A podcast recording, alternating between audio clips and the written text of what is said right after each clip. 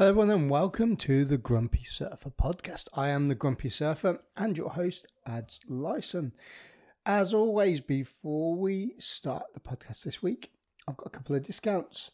So, to get a discount on any of the OMBE surf programs, so OMBE are a surfing program that teach beginners and intermediates to improve their surfing, to link the turns together, to relax a lot more, to get more spray when you're surfing and look like the pros, go to ombe.co forward slash ref forward slash grumpy surfer to get 10% off any of the programs. So go and check them out. Also, last podcast was with Steve Gwennin.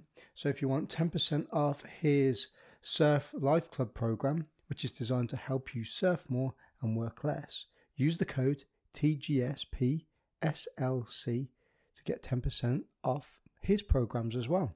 So, which leads me on to the podcast this week. This week's podcast is with the owner of Fightworx Martial Arts Academy here in the UK. He's a black belt in Jiu Jitsu. He's run his own academy now for 13 years and has trained in many, many different martial arts and has got a breadth of knowledge throughout the martial art community. So, please enjoy my conversation with an amazing bloke, Darren Yeoman.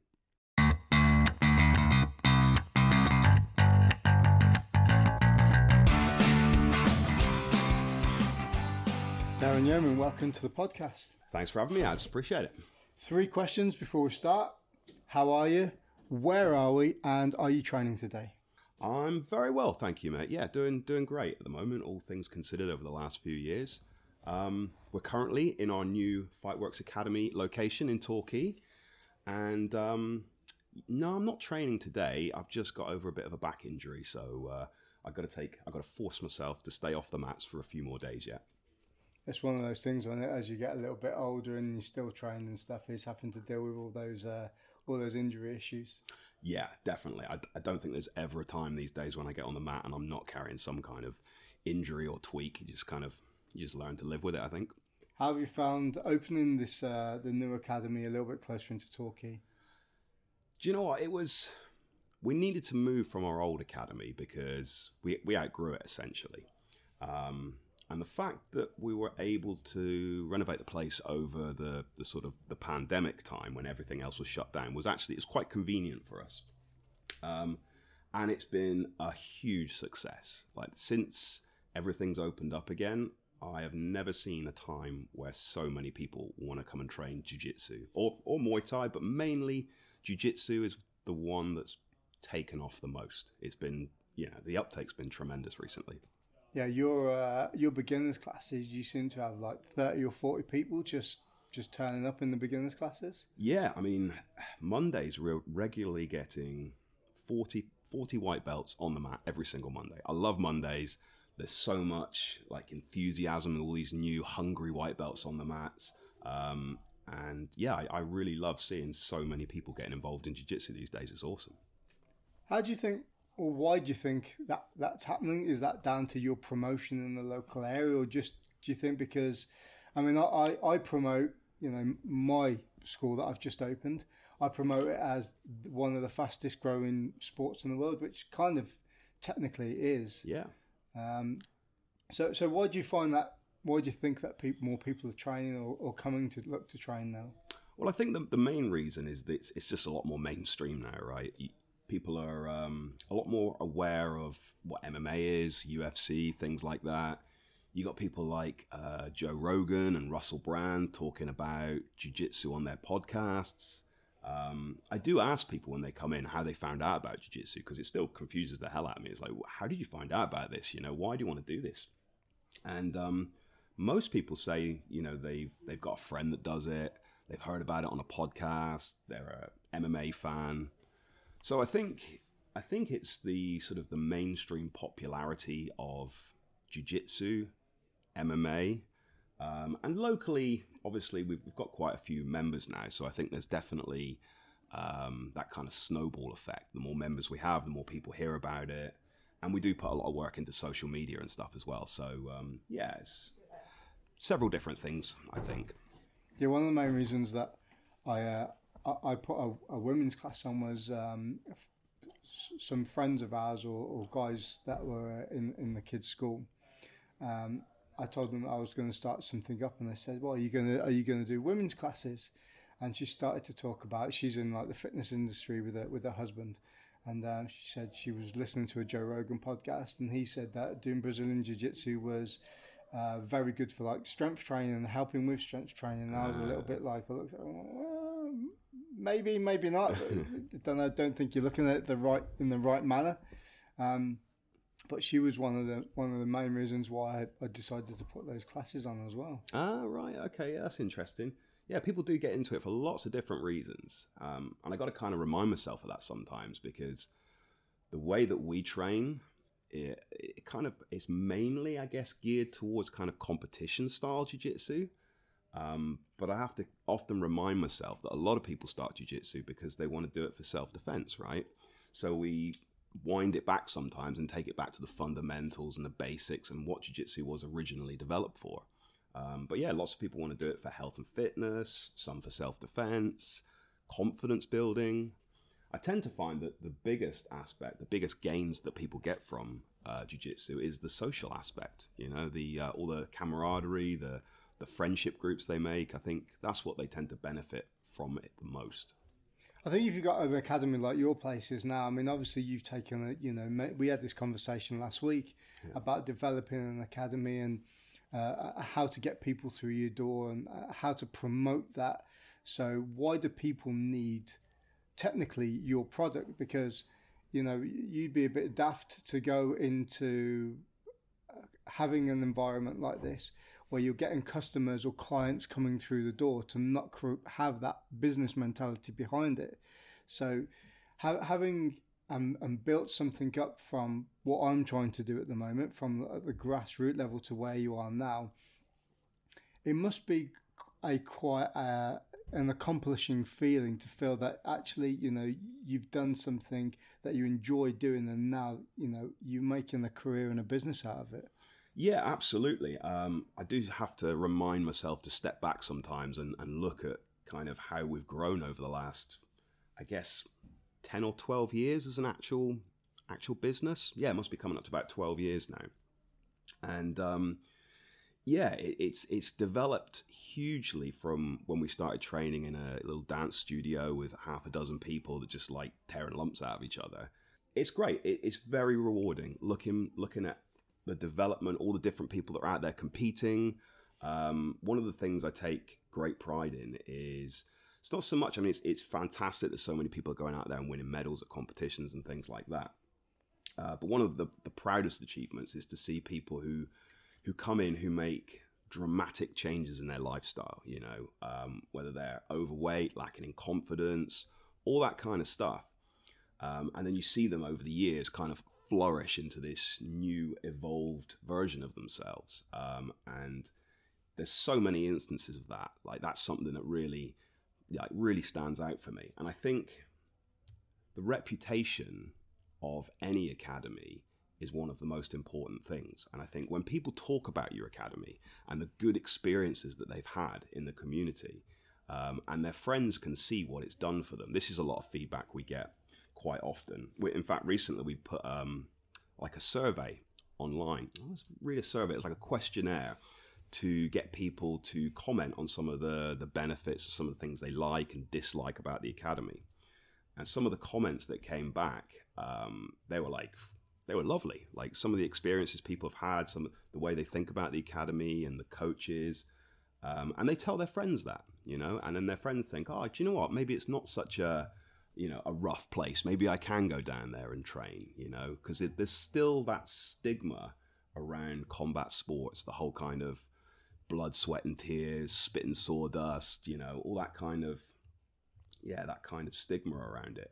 And i've worked so hard over the last 12 years or so to get rid of all that you know to get rid of the the chains and skulls and blood and you know elitism and you know ostracizing the people who need it the most in fairness. You know, the people who are anxious, you know, the people who really need something to build their confidence and their fitness. So um, yeah, I think getting rid of that that stigma um, and making it available to people who really need it that's a that's a big part of the development of the academy. I think. I think one of the big key things to take away from from a, a martial art or an academy like yours at Fightworx is the fact that you know, know there's around here. You know, um, you got Flow Martial Arts where I used to train with with, with Kenny down there. Yep. Um, you got a few other ones down towards Newquay. Even if you you know you're looking at guys that train at SPG and and other some of the other um, big academies that are pushing people through you know into the UFC and, and into MMA. Unlike football, where you've got professionals that only train with their teammates. You know, they don't train with anyone that aren't as good as them. The, I think the beauty of this is that if you're a super high level Brazilian Jiu Jitsu, you know, world champion, you're still training with the white belt that comes through the door to your academy or somebody else's academy, and you're rubbing off on that experience. I mean, absolutely. Yeah. I mean, look at the guys at the moment out in um, out in Texas, the the Royal Marines uh, I've seen Jiu-Jitsu that, yeah. team. So they're training like with the likes of you know Gordon Ryan, lo- loads of guys out there that are super super high level that are actually teaching them and taking the time out to talk to them. And you, I don't think you would get that in in any other sport or or walk of life really. Yeah, I completely agree with you. There's there's something about jiu-jitsu in particular that creates this kind of this familiarity all over the world. You know, you can go anywhere, train with anybody, well, I say anybody, for the most part, academies are all very similar in that they all have this this core love for jiu-jitsu and then they want to pass that on and train with other people because I think you have to be fairly like-minded. You know, you could be a competitor or you could be someone who's doing it for self-defense, but at its core, there's a there's a certain there's a certain kind of honesty about jiu-jitsu and people who can't cope with uh, being smashed around on the mats on a daily basis. Um, they, they're not they're not the same type of person. They've gone through a similar experience and they recognise that and respect that in other people who practice jiu-jitsu. We'll come back to talking to this in a minute because I, would love to talk a little bit about about your about your background. So, where were you born and where did you grow up and how did you get into martial arts to start with? Okay, so I was born in Torbay, um, so I've, I've lived here most of my life. I spent a couple of years away in Reading, but um, what got me into martial arts? I gotta say, I gotta say Bruce Lee movies. It was definitely Bruce Lee movies. As soon as I saw my first Bruce Lee movie, that was it, man. I was I was punching and kicking everything I could find. Um, and initially, I wanted to do Muay Thai. That was my first like that was my first sort of uh, martial arts desire but uh, I was too anxious as a kid. I never actually walked in through the gym door and started taking it up. So when did I start? I guess I guess it was when I joined the army in in 2000. I mean, always just I've met I've missed a part here. Wrestling, WWE wrestling. When well, it was called WWF back then. Um, but in primary school, we used to wrestle like crazy every single day. Every time we couldn't wait for the lessons to finish so we could get out in the playground and start wrestling with each other. Um, and that I think is probably where it started. Yeah. Um, so yeah, wrestling all the time. I've always sort of naturally enjoyed and been fairly good at uh, good at wrestling. And then over the years, when I when I turned 18 and I joined the army, uh, I took up judo and I think that's when I properly started pursuing grappling um, because that was around about the same time that I saw the the first UFCs come out. And as soon as I saw Royce Gracie, like many jiu-jitsu practitioners, as soon as I saw Royce Gracie out there beating people like twice his size, I, I had to do it. Had to do it. So um, yeah, I just got addicted to grappling. Um, trained judo, watched the UFC, didn't really understand it, but we still grappled with each other. Um, and then where did it go from there? There wasn't much around in Torquay. Like there wasn't much in the country back then in terms of Brazilian Jiu-Jitsu and grappling. So myself, uh, so I bumped into a guy called Paul Carthy, which is another black belt here, and he was running a small um, academy in Paignton called CEA Tor- Torbay, and he did a mixture of kickboxing, escrima, and some grappling. So when I when I joined his club, we started grappling lots and just kind of I don't know really how it happened, but we just kind of ended up leaning more towards the grappling arts than the striking arts, and um, then we started traveling around to visit other um, other academies. So if if, uh, if a Brazilian black belt was in the country at the time, um, Gordinho used to go to um, Manchester quite a lot, um, and I think he used to come over with Ben Poppleton. So we used to uh, we used to zip up to Manchester when he came over to go and do a seminar with him. Um, we nipped up to London when uh, Carlos Gracie Jr. came over. So when we wanted to train jiu-jitsu with some higher level jiu-jitsu practitioners, we had to travel halfway across the country to go and be able to do that.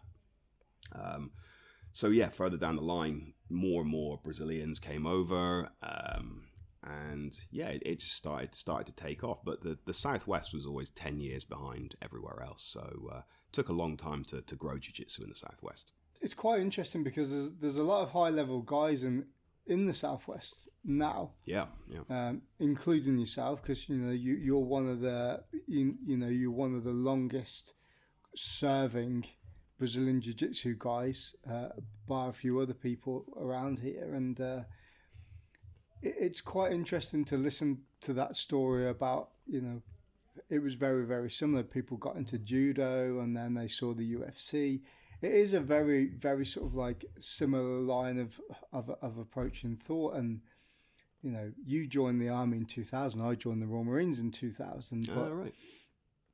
i i got into i got into jiu-jitsu really late. So i, I got into jiu-jitsu what back in 2013 or 14 okay. So i i'd been in the military a long time already and i'd i'd done something that we do in in the marines I say something we do. I've, I've left now. I used to. I used to do. I don't know how to say it. Anyway, I, am digressing. Um, uh, Royal Marines Close Combat, which is you know teaching people how to fight with kit on, room entries, taking people down, and all that sort of thing. So course, yeah. I did that course. I fucking hated it. hated it. I, I, only purely for the fact that the very first day I did, we did five five minute rounds with five different people, and I didn't have a clue what I was doing. And after that 25 minutes, I sat in the corner of a squash court and I was nearly crying because I hurt so much. And it really, it really, really put me off for three or four years. All right. And it wasn't until I had a chat with uh, Martin Stapleton, Stapes. Oh, Stapes, yeah. Yeah, who um, who kind of said, yeah, you know, give it a go because I was looking to do something in between surfing when the swells weren't good, and I just kind of stuck to it. Uh, you know, in retrospect, I kind of wish I'd I'd pursued something like that a little bit a little bit younger. Oh yeah. Um, but don't we all? but but on the hindsight of it, you know, I, would I still be would I still be doing it now? I, I don't know. That's you know, you can't look on back and things like that. But from my perspective, you know, even when I started training, uh, you know, in Exeter, there was only five or six people like on on, on a yeah. club that had been training, you know, five or six, seven years before I'd even started. And now, you know, looking at your place here, there's, you know, we're in the middle of a day on a Monday and there's, you know, people on the mat doing lots of different martial arts and, you know, evening classes, we're talking about 40, 50 people training in beginners classes. Yeah, yeah. That was that was but a pipe dream. I'd love to have had forty or fifty people to train with when I first started, and now it's just kind of it's so good to see. Yeah, it's so different now. Yeah, you're right. You're absolutely right. And I think the levels changed now a lot as well. You know, um, you know, I don't like to say it, but I think when when I was a blue belt, I wasn't half as good as some of the blue belts we get these days. The technical level of jiu-jitsu, and I think again that's because so many more people train jiu-jitsu these days. There's so much more experience on the mats that um, yeah, it just keeps pushing the level up. I've kind of taken us off on the tangent, haven't I? That's so, right. when did you feel like you you wanted to start your own place up and um, and start teaching and coaching? Okay, so I never wanted to coach. That was never an interest of mine at all. Um, but when I was training back with with, with Paul Carthy, um, he just kind of like dropped dropped me in it one day. He just kind of like, "Oh, Darren I'll teach this class. I'm busy. I got to shoot off." And I was like, "What the hell?" Um, so he gave me the confidence and he pushed me into this kind of coaching role. Um, and because the pair of us were grappling all the time, and we were white belts at the time, you know, we didn't really know our ass from our elbow. But what we did know, we'd try and pass on to the others. And I guess I guess that's where it started. At the time, I was working in engineering. So I was I was in this engineering company for about 10 years and I just got I got fed up with it. Like working in the daytime and then training jiu-jitsu in the evenings. I wanted to train more and I didn't enjoy my job. So rather than sit there and sulk about it, I decided, do you know what? I'm going to give it a go. So I hired an, well, I leased an industrial unit and I just went for it. I quit my job and all the fees that we were paying to rent this dance studio at the time to run the club out of, uh, it amounted essentially to the, the rent on a lease for a unit. So I thought, right, let's just go for it. So I maxed out my credit cards, bought a load of mats, bought a load of wood, renovated this unit, and turned it into an academy. And uh, yeah, that's that's where it all started. And ever since I've done that, it's just grown. More and more people have become interested in training.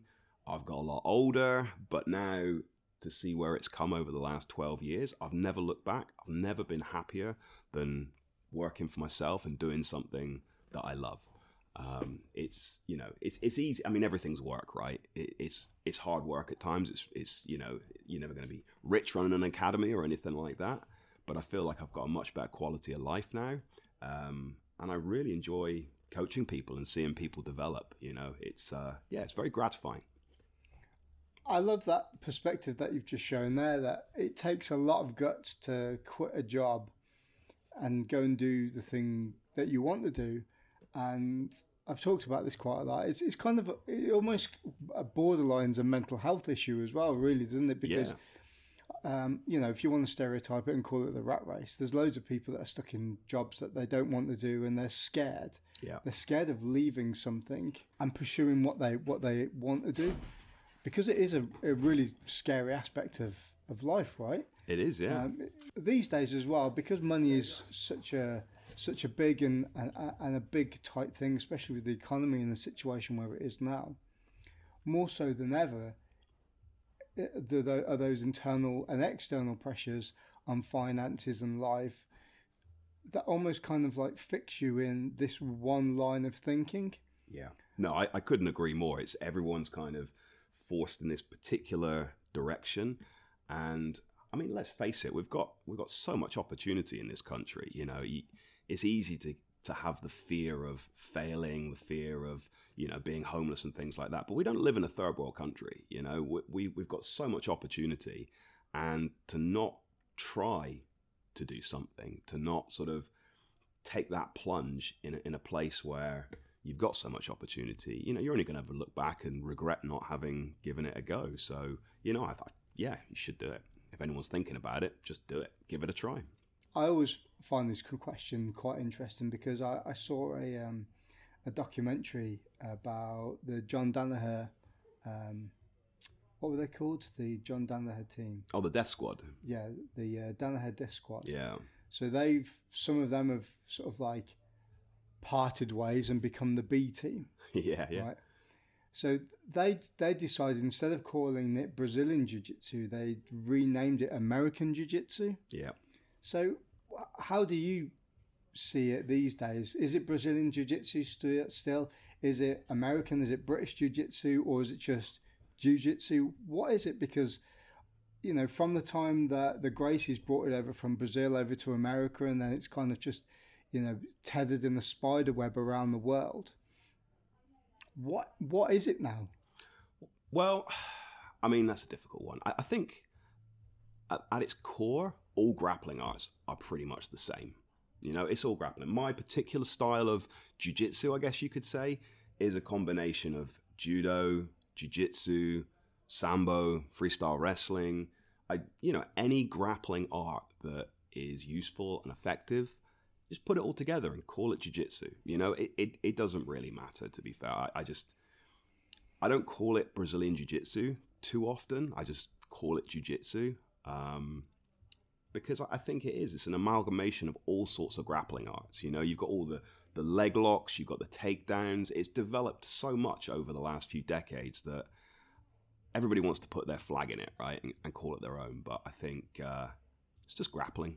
You know, that's how I view it. I used to call it jiu-jitsu, but now I'm trying to promote my own school. Right. Yeah. I- I'm having to go back and call it, and I don't know why. It, this is going to sound really weird. Even since I started training, I hate calling it BJJ. Yeah. Yeah. Yeah. It's just like it just doesn't. It doesn't like even now, like in my chest, Yeah. it's really weird. I feel I feel like I want to vomit in my mouth a little bit. Like, why am I calling it BJJ? Why is it Brazilian Jiu Jitsu? I'm not Brazilian. I'm not in Brazil. I'm in you know I live in the southwest. Like, It's just good branding, right? yeah, but but that's that's exactly what it is. Yeah. You know, the Gracies called it Brazilian Jiu Jitsu because they were Brazilian. Yeah. But you know, I've learnt from somebody that's English, that's British. Is it is it English Jiu Jitsu? I mean, I just call it Jiu Jitsu. Yeah, that's uh, it. I think essentially. I mean, we get we get people coming through the door that say they want to learn Gracie Jiu Jitsu, and I have to explain the differences between what we do and Gracie Jiu Jitsu, and you know all these preconceived ideas of um, you know like online gradings and all the different directions that Jiu Jitsu's gone in these days. Um, yeah, everybody's got a different idea of what they want from it and, and what it is to them but I think essentially at its core, uh, it's just it's just grappling. I don't like calling it BJJ either. You know, um, yeah, it's just branding, isn't it? It doesn't really matter. Um, I always tried to avoid putting my name on the academy, you know, because I think it's I think it's more than that. It's beyond me, you know. So having an academy name and having you know jujitsu at Fightworx Academy, uh, it's a generic term. Um, and then when people come down, we can kind of explain what it is that we do. Everybody's jiu-jitsu is different, right? Um, but at its core, it's all just grappling. You kind of started to tether on it a little bit. I'd like to talk a little bit about jiu-jitsu politics with you because I, know you said you know you, you're quite opinionated with this. yeah, yeah, And we had a conversation um, last week about this as well. And I'm very much about training anywhere. You know, my, my mentality is let's let's I, I try and brand it as jiu-jitsu's for everybody. Whether you're old, you're young, you're a kid, you know, whatever demographic you want to put yourself in, you know, it, it, it's for everybody. So I've talked to a few other black belts over over the years, and their coaches are very much. You have to. You can't go and train anywhere else. You can't coach anywhere else. You have to be with our academy, with our brand. Um, you buy our gis. You only train here. If you go anywhere else, you have to ask your instructor or your coach or your professor to go and do that. But I find that kind of mentality, and it's very much an old school mentality. I think, even though I, you know, I've never trained old school, whatever. It's it's very much like narrows it all down a little bit, and almost kind of is off putting for other people. I guess maybe. yeah. No, I, I, I agree. I think loyalty's earned, right? It's not, uh, it's not demanded. And I've always found over the years, everybody wants to put their their flag in you. Everybody wants to own you, so you're their property. And I think it should be a lot more open than that. Um, these days, students are customers. If you run a business and your student comes to the door and pays you money to teach them, they're a customer and you need to respect them. If they want to go and train somewhere else, that's fine. Why would I have an issue with that? Go ahead, go train somewhere else. That's no problem at all. And I think if you're confident in your product, if you're confident in the jiu-jitsu that you teach, that you're doing a good job, that you're passionate and you're de- delivering a good product, then you shouldn't have any fear of students going off and training other places. I've seen it all the time. Uh, I see I see a lot with other academies saying, you know, demanding that students, you know, if you if you leave our academy, you, you can't come back again, sort of thing. That doesn't work. You can't rule um, out of fear. It doesn't work. So I've always had a very open door policy, and I've always welcomed anybody from any club, any academy, always welcome to come down and train here. Um, and I say the same to my guys. If you want to go train somewhere else, that's absolutely fine. And we do. We have people that go all over the place training with different academies. Um, if you do a good job, they'll come back. If you don't, then they might leave you for someone else. And that's fine. And you've got to let that happen. Um, the ones that turn around and say you can never come back if you go and train somewhere else or you're not allowed to do X, Y, and Z, they're going to lose their students because they haven't earned that loyalty, you know? And um, I think that's that's very important. I think that that closed-minded opinion is what drives people away, not what keeps people. I almost have um, imposter syndrome. It's weird. Who doesn't? well, no, no, it's really weird because I, I, um, I've never, I've never had it before. I'm always, I've always been a super confident person, and it's, it's a learned thing, right from, from my job okay. in the Marines. Okay, so, you know, I, I was, I was the quiet guy, like surfing, kept myself to myself. Never was never really like emotional, showed emotions or anything like that.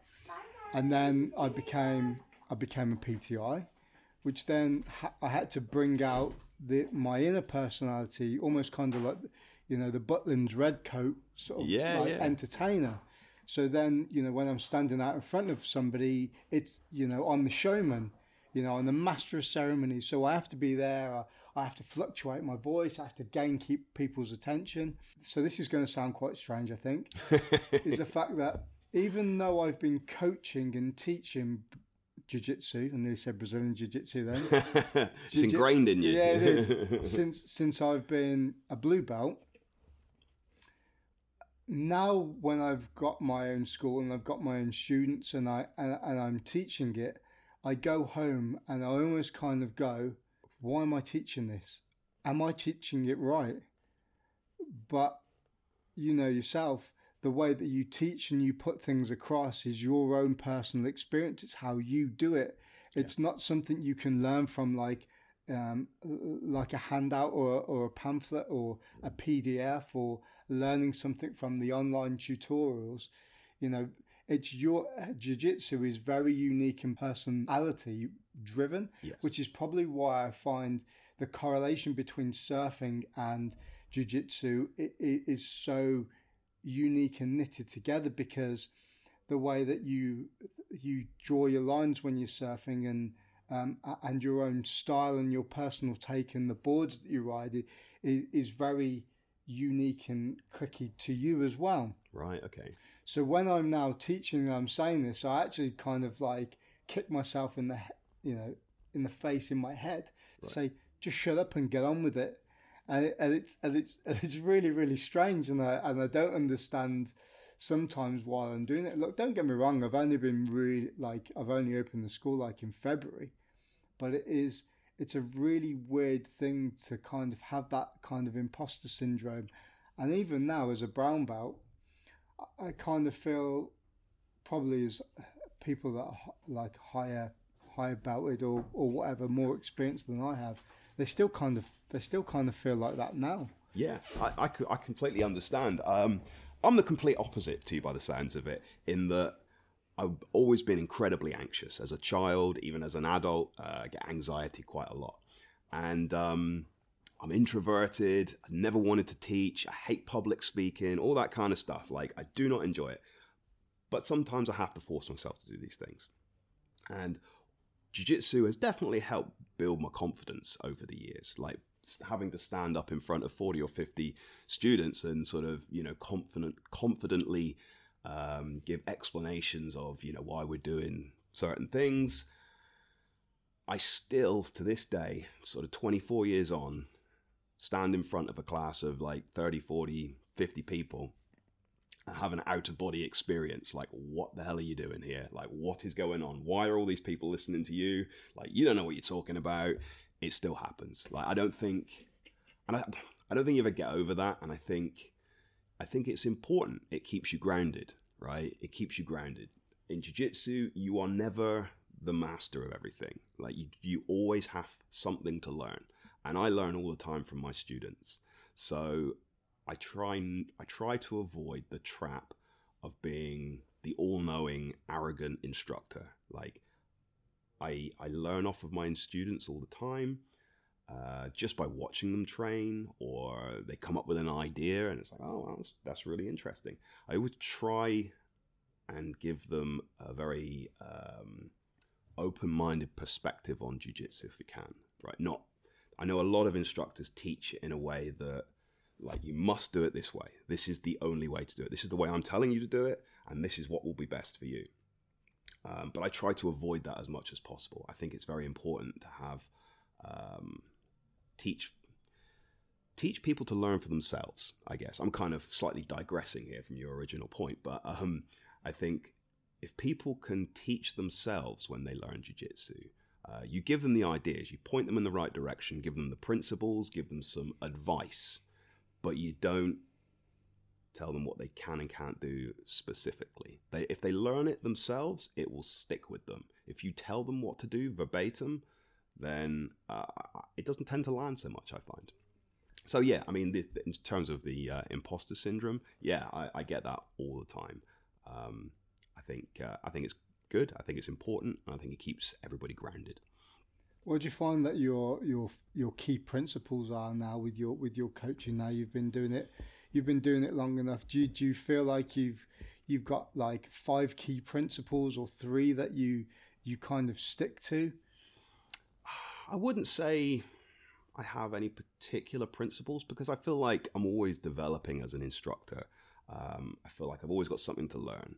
Um, it certainly helped build my confidence over the years that the academy has grown, that um, we have such a great you know group of students here. Um, also having having all my black belts around me as well, being able to talk to those guys, share techniques, share ideas, talk about jiu-jitsu politics and ethics and things like that. I think um, I think it's important to stay ahead of the curve with things like that. It's very easy to fall into what you think, but having having all my my different black belt instructors, they help keep me honest. I ask their opinions all the time. It's not a dictatorship as much as sometimes I wish it was. it's it's not, and, and I value everybody's opinion. Um, and I think yeah, I think that's that's really important.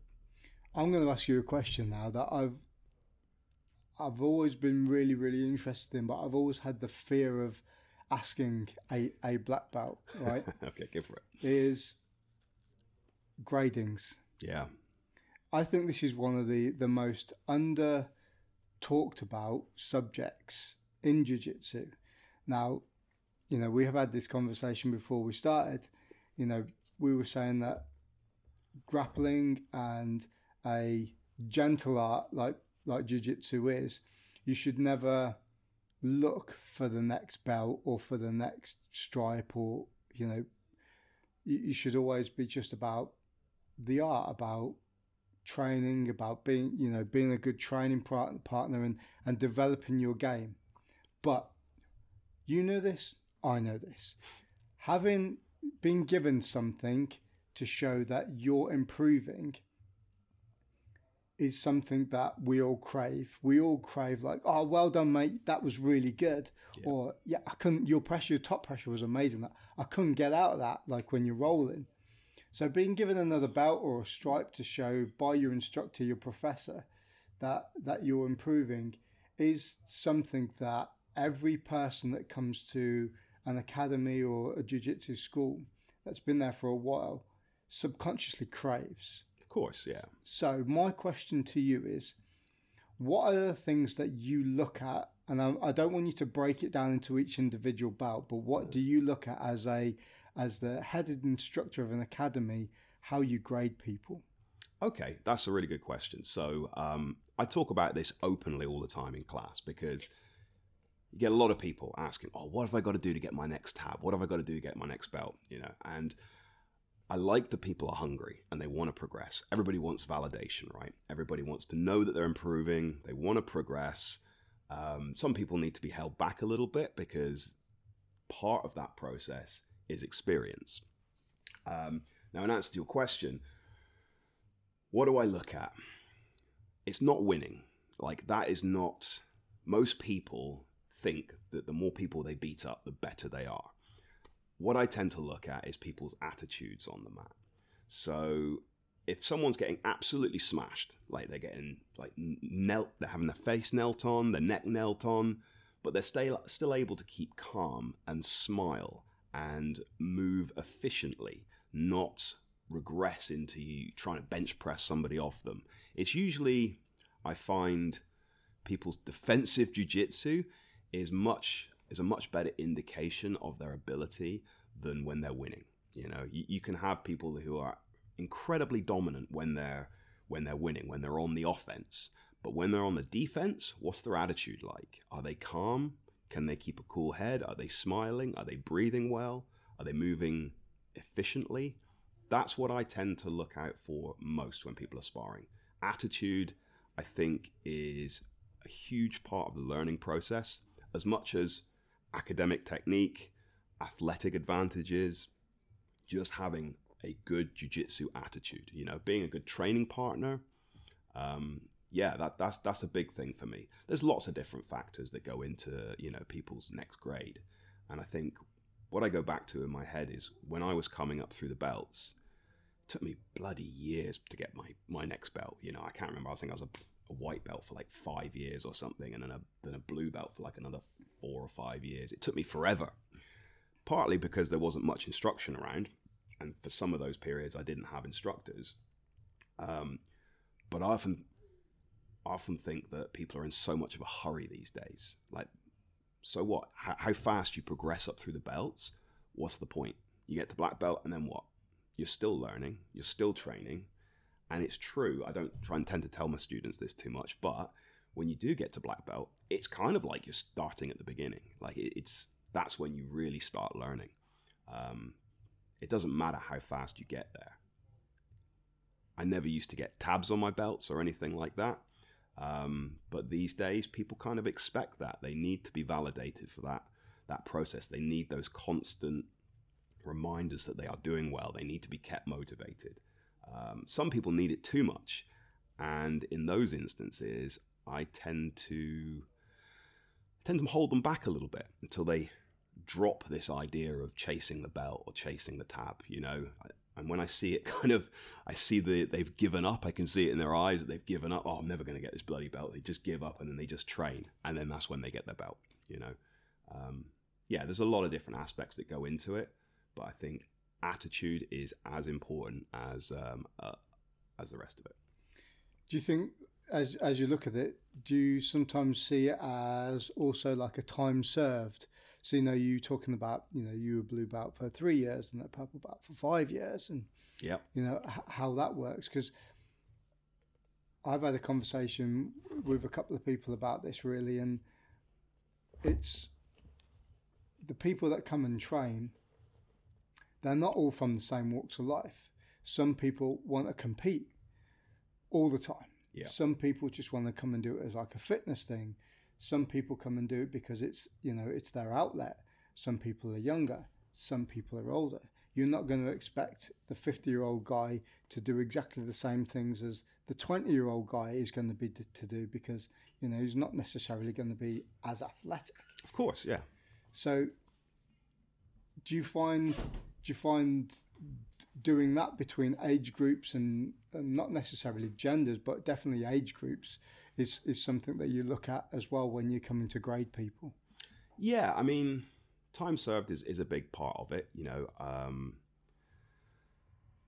people who commit to the jiu-jitsu lifestyle, they tend to embrace it. Um, and they may not be particularly fantastic grapplers, but if they love it, if they're good training partners, if they can roll technically, and they've been doing it for a really long time, they have a wealth of knowledge and experience that someone who maybe can run through them in, in a few seconds won't have. So they know a lot about jiu-jitsu. They have a lot of jiu-jitsu experience. That the most frustrating thing I used to find I got told by by instructors was you need more mat time. You need more mat time. And I never really understood what that meant. And um, and I do now, and I tell people, but I explain to people what that means now. Um, Sometimes it's just time on the mat. The time on the mat informs an individual um, about jiu-jitsu, informs them their experiences. You know, you need to have thousands and thousands of different experiences, and you don't get that if you shoot up through the belts too quickly. You um, you don't get those experiences, and controversially, I've seen a lot of very weak belts given out gradings through different academies around the country. Uh, yeah, without obviously without naming names or anything, but there's definitely some soft belts that are given out these days, and I don't mean soft in, in terms of people who are not uh, like good athletes, but progressing through the belts too quickly, I think, takes away from what we're trying to achieve. I think from from my perspective, I've always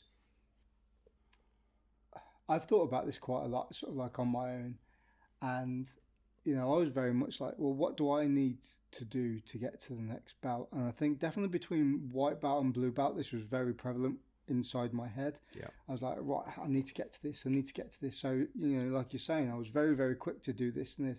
So I got I got to blue belt, I think, within two years of being a white belt, but it's just purely because I'd, I'd done a little bit of a training ish. I knew stuff. Yeah, yeah. Before before I'd started, which you know a, a lot of people may may do. And then it wasn't until I later, you know, when when I was a later blue belt, purple belt, the latter end of being a purple belt, that I actually this is going to sound really weird.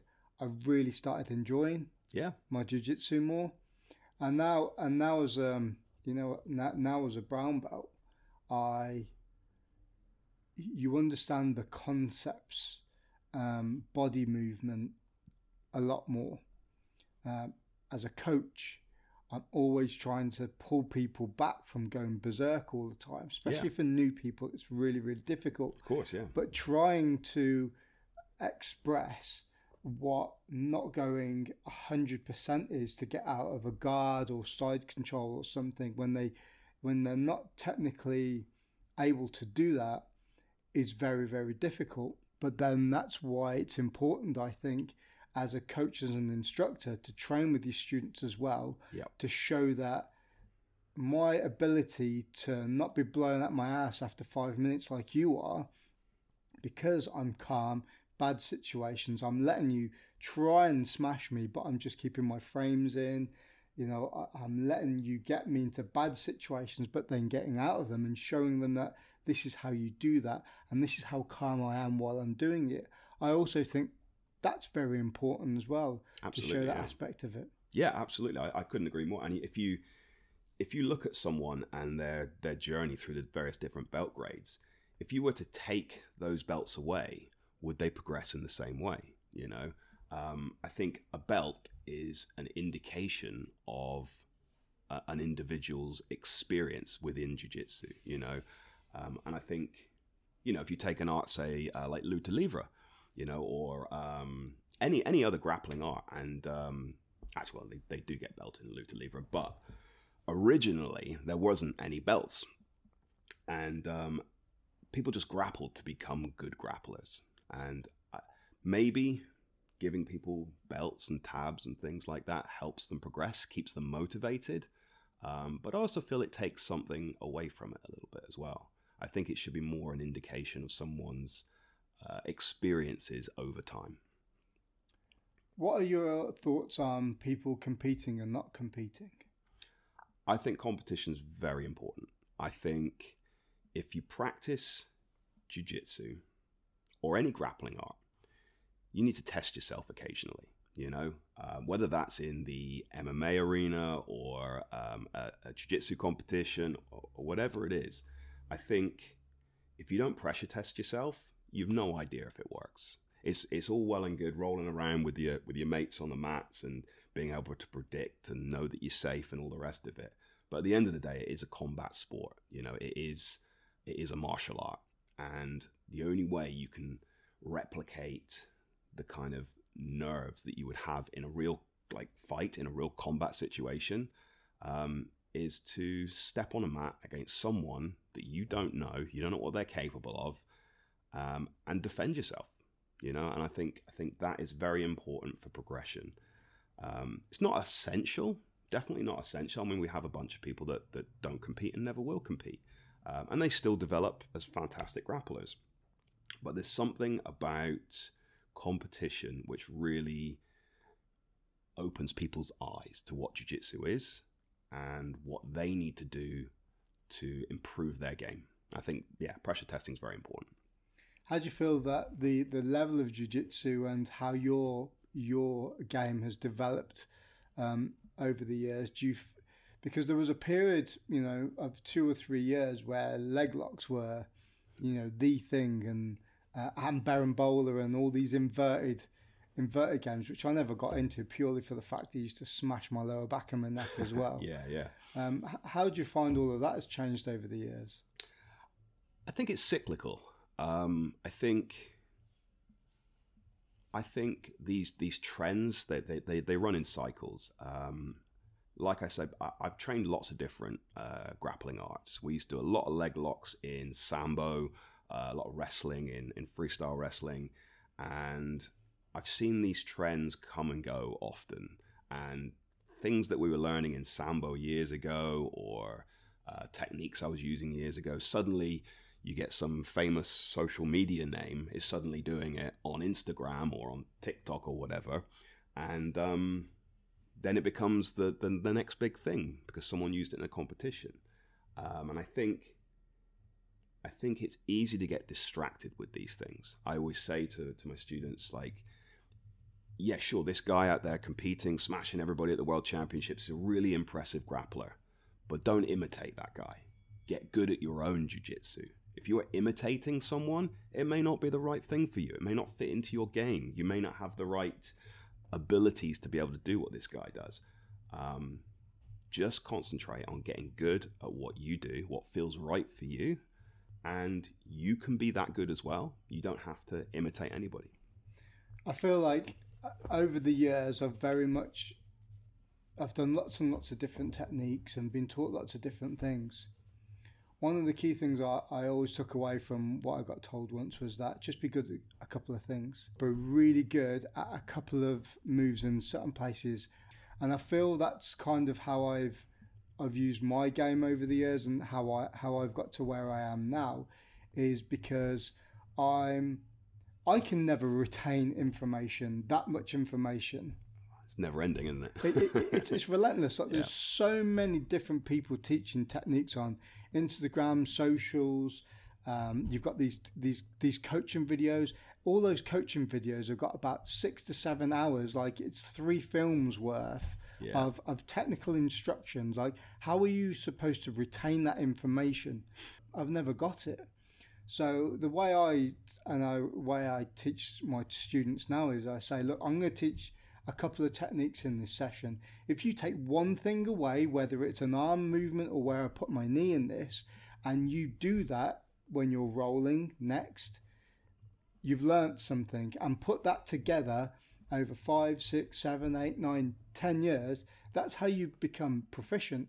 Now, when I train now, and I'm rolling, I don't look to go, right, I'm going to do this inverted X guard, berimbolo, De La Riva, whatever the fuck it is, right? Yeah. I don't look to do that. It's more organic, right? It's yeah. more organic. So, like, if I'm in a bad situation, I won't go, oh, right, I'm going to try this flower sweep now or, you know, this butterfly sweep. I'll go, where's their weight? Yeah, exactly. Where's their foot? And it won't be a technique that has been taught it'll be like, right, I've taken a little bit from this one, a little bit from that one, a little bit from here, and I've gone, right, this is where this guy is. How can I get him off me? Where's his weight, and how can I sweep him? Right, let's try that. That hasn't worked. Right, let's try that. Yeah. And that's worked. That's how I feel that my game is now. I don't look at, right, I'm going to do this technique. That hasn't worked. Right, you know you've got this uh, you've got these spider diagrams that people have put out. Yeah. Single leg X doesn't work. Go into De La Do this with the ankle. If that doesn't work, do this. You've got these different diagrams of how to do things. Yeah. I think that's a kind of a funky way of trying to learn stuff. I think I think there's two different ways. Some people learn tremendously like that. They have um, like very analytical brains and they want to know, you know, A, B, C, D. They they need those flowcharts. Um, and they can be very effective. But there's, there's two different types of jiu-jitsu, I feel. And I think if you're training for a competition, if you're training to win a competition, I should say, then having a very specific direction, uh, a very specific game that you can force people into and then you're into your your flow diagram. Um, that's a very efficient way to win a jiu-jitsu match. You know, if you've got a, a fa- fantastic uh, game and you can force people into your De La Riva, into the grips and the positions that you want, you know you have a higher success of um, you have a higher success rate by doing that. That for me isn't fun. I think jiu-jitsu should be fun, creative, organic. Um, and the type of jiu-jitsu that I do when I'm training with my guys, it's more opportunistic. It's reactive. It's you know like like you're talking about. If they put their weight over this direction, or what can I do for me? How does this feel for me? Um, and that's fun. That's creative, artistic jiu-jitsu. Um, but you have to be able to switch between the two. If you if you are a competitive athlete, I think it's very important to have a specific game that you can do better than your opponent, and if you can draw them into that game, that's your that's your winning strategy. But that's that's a different style of jiu-jitsu altogether. So I think it's very important to have the two ideas in your mind and be able to separate them because you don't want to be training in uh, in an open mat session with with all your friends, you don't want to be doing the exact same thing that you do in competition because that's no fun. If you keep ankle locking somebody in the same way, like where's the where's the enjoyment in that? Where's the progression in that? So yeah, I think it's very important to separate the two out. But that's where people come in peaks and troughs, and this is how I explain what jiu-jitsu is: is that one day you'll be on the mat and you'll be hitting everything. You'll be doing everything right and then the next day you'll be at the very bottom of the of the of the of the waved trough. Yeah. And you'll be fucking just getting murked by everybody. Yeah you'll yeah. be having an absolute shit time but then that's where you kind of have to be a little bit versatile and you just turn up for training. You know you're going to have a shit time or just try and work on something very very minor and then slowly mentally and subconsciously you'll you'll start coming out of that you know that little trough and then you'll be hitting things again and slowly working to, to get them be- better. And that's how I always try and use that uh, analogy of of of how you learn and and how you develop in jiu-jitsu as well. I mean if you don't have those lows how can you appreciate the highs right? Uh, I know a lot of I know a lot of guys who are very very good competitors because they spend 90% of their time or 99% of their time winning because they're very, very good. But that means that they're not spending a large portion of their time getting beaten up, getting smashed. So if they do ever end up in those positions where they are getting smashed, they're not as experienced there, psychologically and physically. So I think it's very important to be open with your jiu-jitsu and to get smashed as much as you smash. Like you, you may know, like when I go to training, I um, I know there's certain people that can do certain things to certain techniques work really well, um, but I try something different. Okay, this this person's uh, a really good judoka, so I'm going to try and stand with this person. I may get my head smashed through the mat, absolutely, but I want to test myself. You know, I want to. I want to enter their game, put myself under pressure, so that I can develop as a practitioner. You know, um, yeah, that's important. You gotta, you gotta have the lows to appreciate the highs. What do you train for these days? Obviously, you're the you're the head instructor at, uh, at Fightworx. Um, you know, when you're training, you know, what are you what are you training for these days? I had this conversation the other day. Actually, this is this is quite interesting. Um, if I stop training now, I think I would probably seize up into an arthritic ball. um, it, yeah, honestly, I, I feel like jiu-jitsu keeps me mobile. It keeps me semi-fit, and um, I think I would be far more broken without it. Saying that, I am trying to get back to competition again now. Um, I'm 42, so I haven't got many years of competition left in me, but uh, I miss competing, and I'm finally at a point in my life, even though my back just gave way a couple weeks ago, um, where I'm not too injured, um, and physically, I feel like I want to get back out on the competition circuit and uh, yeah, get some more competition matches in. What are your goals and how do you see Fightworx evolving in the future? I love that Fightworx is growing so much at the moment. Um, and I'm looking for other locations to build um, new academies. I've got a, a team of really talented um, instructors and black belts at this academy. And I know each of these guys has aspirations of their own to run their own academy. And I want to I want to try and facilitate that. I want to try and grow academies or build academies in other places and give them the opportunity to go through a similar journey that I had. So if someone can earn a living running an academy and teaching jiu-jitsu um, and I have the ability to be able to you know facilitate that for them um, that's that's something I'm, I'm, really interested in doing. Yeah I really want to do that. I'm I, th- I think very highly of um, my instructors and black belts here. They're, they're they're really good. They're really talented fantastic instructors and all the progression and all the success we've enjoyed with this academy it's not just because of me it's because of these guys and the, the, the kind of team effort. So I, I want to see that continue. I want to give them the opportunity to develop their own academies um, some of them are, are, active competitors and they're very sort of competition orientated and they want to give that to other people but they want to pass their experiences on to um, other students uh, in the same way that i've passed mine on to them over the years well i just like to say and I'm not saying this because you sat in front of me. I'd call you a prick anyway if I thought you were a prick. But Matt's over there. yeah, yeah, I'm not going on that. I brought McGee. not on my back at the moment. It was, yeah. it was a bluff. You know, talking to you and and having conversations with you over like over the last couple of weeks, and I've known you for years and years and years, but never really had a, a sit down conversation with you.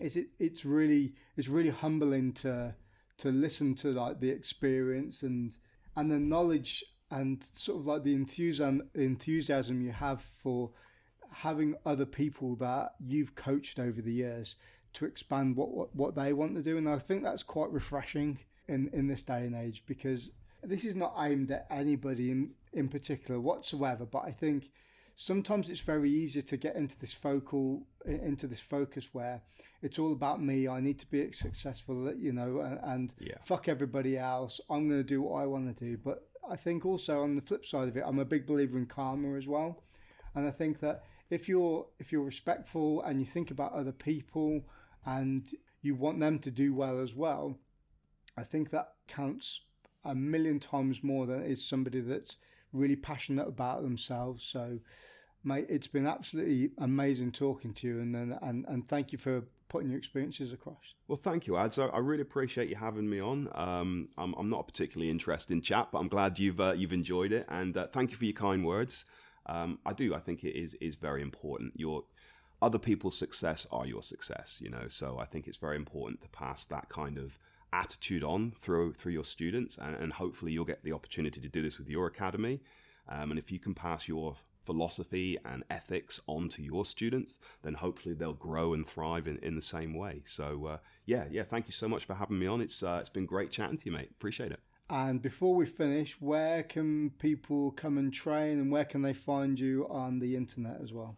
So we're at www.fightworx. That's Fightworx with an X at the end uh, .co.uk, um, and our main academy is Market Street in Torquay. Um, and like I said previously, anybody and everybody's welcome to come down and train. Beautiful, Darren. Thanks for your time. Thank you, Adz. Appreciate it, mate. Cheers, buddy. Bye. And that's it. Tune in next week for the 40th anniversary. It's a little bit late, I know. Podcast with a Falklands veteran who served in the Royal Marines and saw plenty of action over in the Falklands Islands. Thanks for listening.